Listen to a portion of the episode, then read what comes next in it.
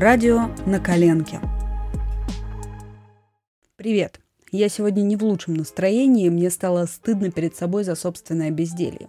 Сейчас такое идеальное положение дел, в котором у меня есть на что жить, при этом достаточно свободного времени, чтобы заниматься своими проектами. Но вот не задача. Разные события, приятные и не очень, слишком отвлекают мое внимание. Я устаю, не успев как следует напрячься. Да, я безнадежный прокрастинатор.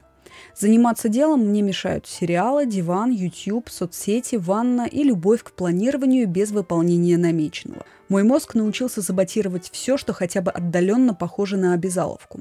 Вот, например, этот подкаст. Я с 15 лет мечтала работать на радио, а с 16 не просто работать, а иметь свое – но сейчас, когда интернет дает тонну возможностей для исполнения практически любых желаний, я ими не пользуюсь. А знаете, сколько сил я потратила, чтобы попасть в эту профессию?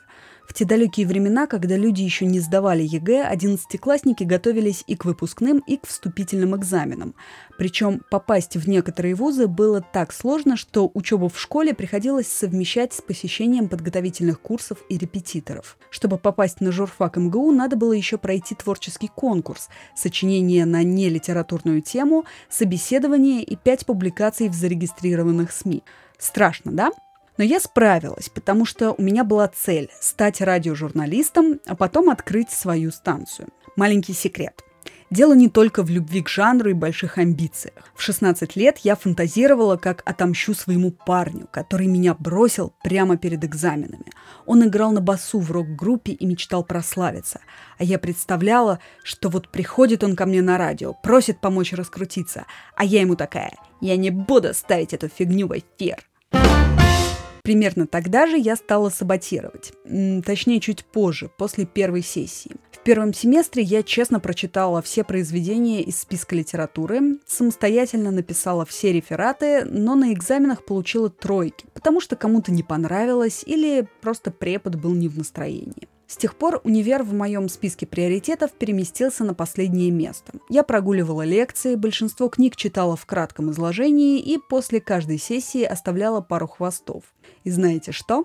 Меня так и не отчислили. Я закончила универ и устроилась на радио, как мечтала. И какое-то время жила, не задумываясь о проблеме самоорганизации. Все и так само работало. Прокрастинация вернулась в мою жизнь, когда появились амбиции.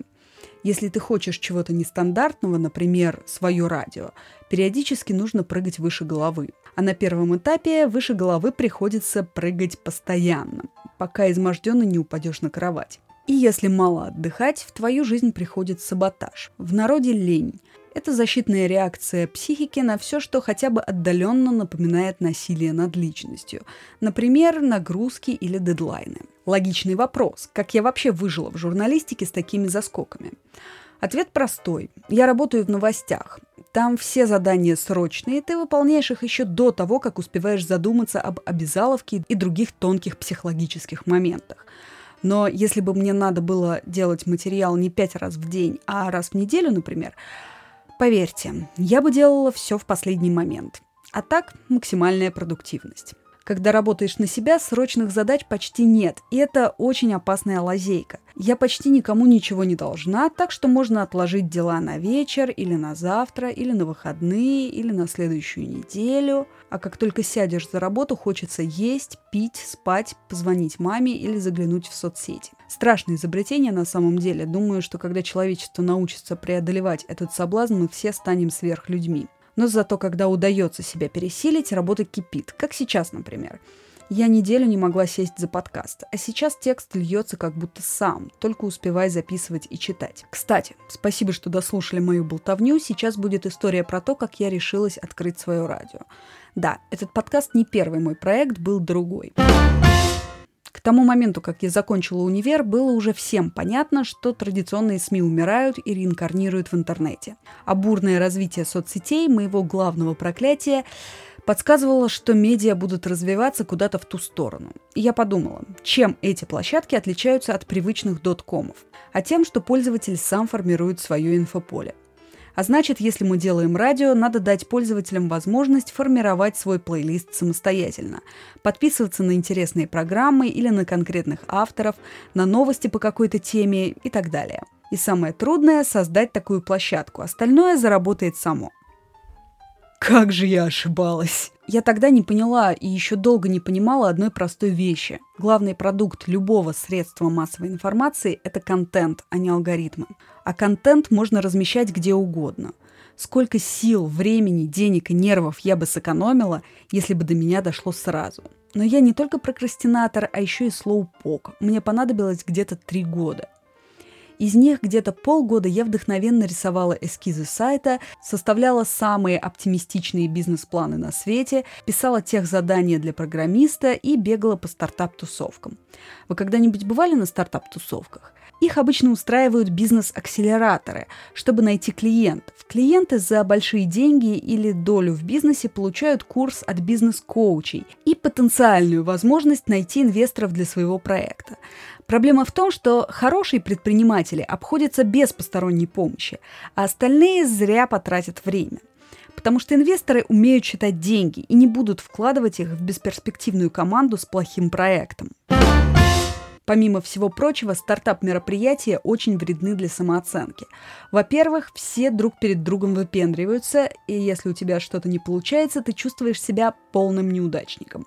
Во-вторых, у тебя, скорее всего, нет денег на этот супер крутой курс от лучших инвесторов Силиконовой долины. В-третьих, твой проект недостаточно хорош для них. Таким людям нужен уже готовый продукт, который можно будет выгодно продать, а у тебя из готового только финансовый план. А еще синдром Цукерберга. Даже на стартап-тусовках призывают отказаться от фантазий о быстром головокружительном успехе, но там все только обостряется. Потому что все хотят проснуться знаменитыми, и желательно завтра, а атмосфера способствует развитию воображения и обострению нарциссизма. Я уже не помню, сколько раз пересматривала фильм «Социальная сеть» для вдохновения, сколько прочитала историй успеха, интервью с предпринимателями, книг по менеджменту и бизнесу. И все это вместо того, чтобы работать и делать что-то реально полезное. Знаете, мне только сейчас пришло в голову, что это тоже была разновидность прокрастинации. Кажется, что ты чем-то занят и даже есть формальные результаты, но по сути время потрачено зря – чтобы перестать страдать этой ерундой, мне понадобилось года полтора или два, уже точно не вспомню. И огребать из-за своих иллюзий приходилось регулярно. Но эти истории я расскажу вам в других выпусках. Меня зовут Катя Гальдовская, и это мое радио на коленке. Услышимся.